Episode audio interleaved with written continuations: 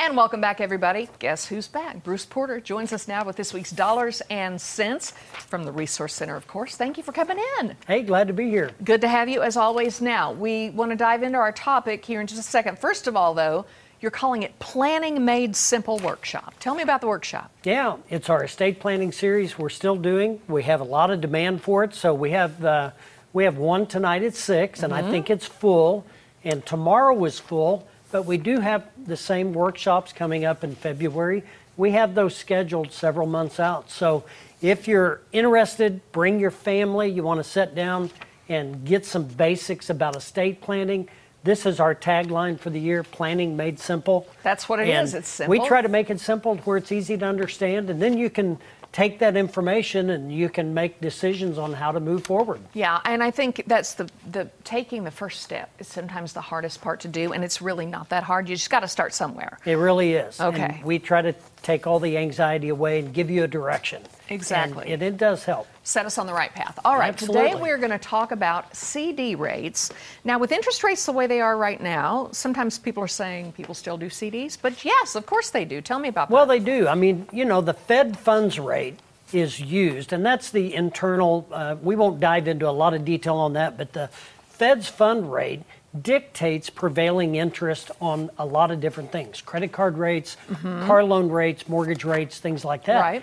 And then effectively, it dictates uh, funds available to the public for savings and, and long term savings, things like that. Okay. Well, you know, when the rates are low, what does it do? It boosts the economic impact. Sure. When rates are high, it puts the brakes on. Hmm. So right now, the Feds have said the inter the the Fed funds rate is going to stay pretty much the same for the next three years, all the way through 2023. Okay, so 2023. So, so we can expect interest rates to stay low to continue to boost the economy for the next what two years now Yeah. two more years. So now, how does that affect you as a consumer? Mm-hmm. Well, if you're setting, let's just talk basics. If we've got some money in the bank in savings, Mm-hmm. and maybe we're retired, maybe we're not, this is going to apply to everybody. So, bank, and I tried to get as close as I could on what the best bank rates were. So, Mm-hmm. if you look at a 0.75%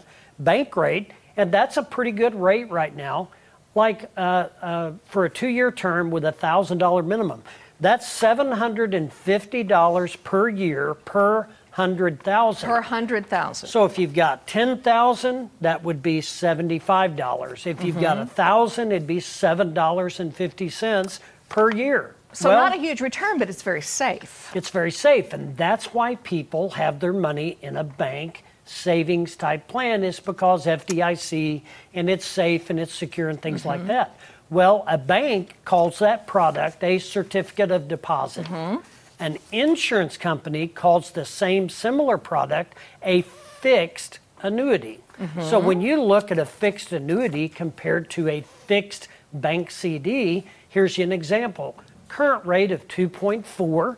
That's kind of uh, there's several companies that have this. A three-year term, so a little bit longer term, but again, if your if your objective is interest earnings on that money, you can pull it out or you can leave it in. It's it's higher per uh, 1000 It's higher per hundred thousand. You look at twenty four hundred dollars per year per hundred thousand versus seven hundred and fifty dollars per hundred. Yeah. So that'd be two hundred and forty dollars per year per ten thousand, Right.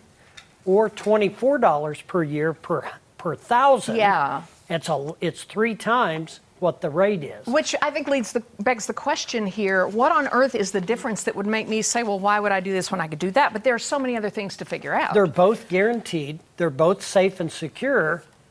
CDs are taxable, mm-hmm. whether you use the interest or leave it in there. Annuities are deferred. Mm-hmm. So there's some there's some differences, but the main thing is are they safe? Are they secure? Bank accounts are secure. What's the objective of cash?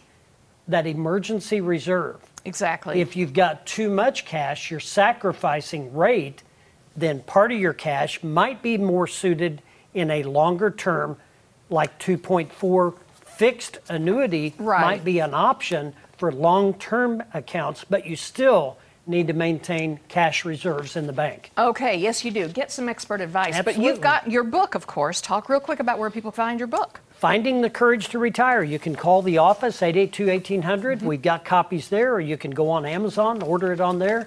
But I cover a lot of these topics in my book. He does. It's a very, very good book, full of good information. If you have a question for Bruce Porter, visit his website, resourcecenterinc.com, or give him a call, 417 882 1800. Good to see you. Be glad to help. See you next week. See you next time. Investment advisory services offered only by duly registered individuals through AE Wealth Management LLC. AE Wealth Management and the Resource Center Inc. are not affiliated companies. Investing involves risk, including the potential loss of principal. Any references to protection, safety, or lifetime income generally refer to fixed insurance products, never securities or investments. Insurance guarantees are backed by the financial strength and claims paying abilities of the issuing carrier. This podcast is intended for informational purposes only. It is not intended to be used as the sole basis for financial decisions, nor should it be construed as advice designed to meet a particular need of an individual situation. The Resource Center Inc. is not permitted to offer, and no statement made during this podcast shall constitute tax or legal advice. Our firm is not affiliated with or endorsed by the U.S. government or any governmental agency. The information and opinions contained herein, provided by third parties, have been obtained from sources believed to be reliable, but accuracy and completeness cannot be guaranteed by the Resource Center Inc. This podcast is a paid placement.